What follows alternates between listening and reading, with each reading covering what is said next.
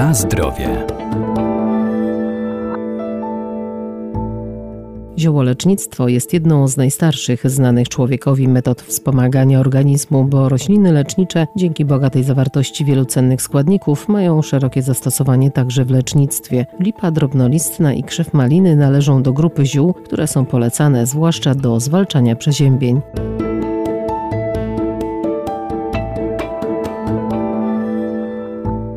Lipa drobnolistna łagodzi kaszel, ból gardła i chrypkę, działa napotnie i moczopędnie, wspomagając oczyszczenie organizmu surowcem zielarskim. Są zarówno kwiaty, jak i jej niewielkie tak zwane szyszki. Kwiatostany zawierają też wiele cennych substancji. Przede wszystkim kojarzymy ją i to słusznie z takim lekarstwem na przeziębienia, na jakieś stany podgorączkowe. Doktor ogrodnictwa Arkadiusz Iwaniuk. Bo lipa działa napotnie, działa odkrztuśnie, przeciwskurczowa, więc też poprawia działanie naszych płuc. No i jak to zwykle większość ziołowych leków działa moczopędnie, a więc oczyszcza nasz organizm, powoduje, że jest lepsza przemiana materii, no i też żółciopędnie, a więc też troszkę pomaga w trawieniu. W ogóle lipa, która nas tutaj ratuje przy wszelkich przeziębieniach, chrypkach, kaszlach, no to już można powiedzieć, że jest od lat takim ziołem, chociaż drzewem, ale ziołem w znaczeniu ziołolecznictwa, bardzo cenionym, bardzo znanym. Ona była symbolem takiej miłości, łagodności, miód lipowy, wiadomo, bardzo zdrowy. Zresztą to jest miód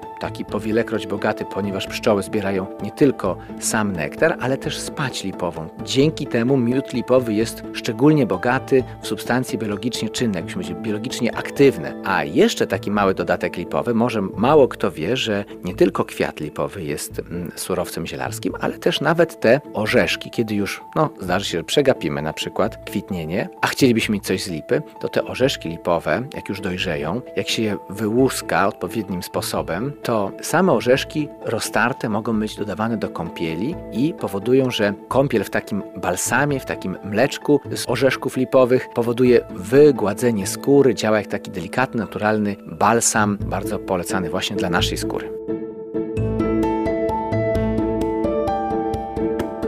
Na zdrowie. Malina to bardzo znany krzew owocowy, który ma szerokie zastosowanie także w ziołolecznictwie. Surowcem leczniczym są nie tylko owoce maliny, ale także jej liście. To znakomita roślina lecznicza, która pobudza organizm człowieka. Oczywiście każdy zna malinę. Wszyscy wiemy, że bardzo smaczny jest sok malinowy. Doskonale go można dodać do herbaty, czy sam z wodą wypity jest bardzo smacznym napojem. Oprócz tego rozgrzewa. To są rzeczy niejako oczywiste i znane, ale też malina ma dodatkowe właściwości, bo nie tylko owoce, w zasadzie cała malina, bo również liście mają działanie takie ziołolecznicze, dostarczają witamin, działają moczopędnie i oczyszczająco na organizm. Natomiast y, ja mam taki swój ulubiony sposób stosowania maliny na przeziębienia, a mianowicie bardzo dobrym lekiem, skutecznym, ale też i smacznym jest herbata otrzymywana z pędów malin. Nawet w okresie bezlistnym, czyli w okresie zimowym, kiedy nie mamy ani owoców, kiedy nawet nie mamy liści do zbierania, to możemy ściąć jeden lub dwa całe pędy malin pociąć je na takie odcinki kilkunastocentymetrowe, tak żeby nam się później związane w pęczek zmieściły do garnka i lekko podgotowując przez kilkanaście minut otrzymamy właśnie herbatę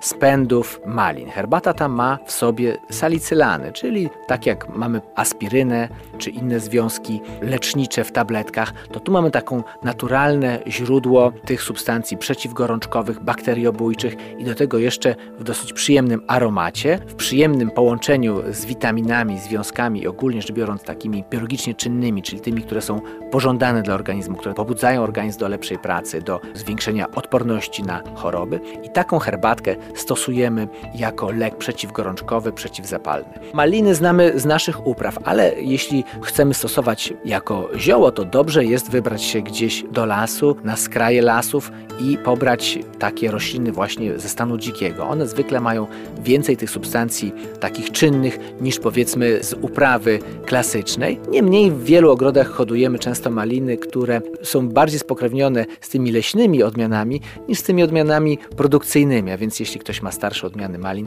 to może również użyć tych ze swojego dzikiego ogrodu.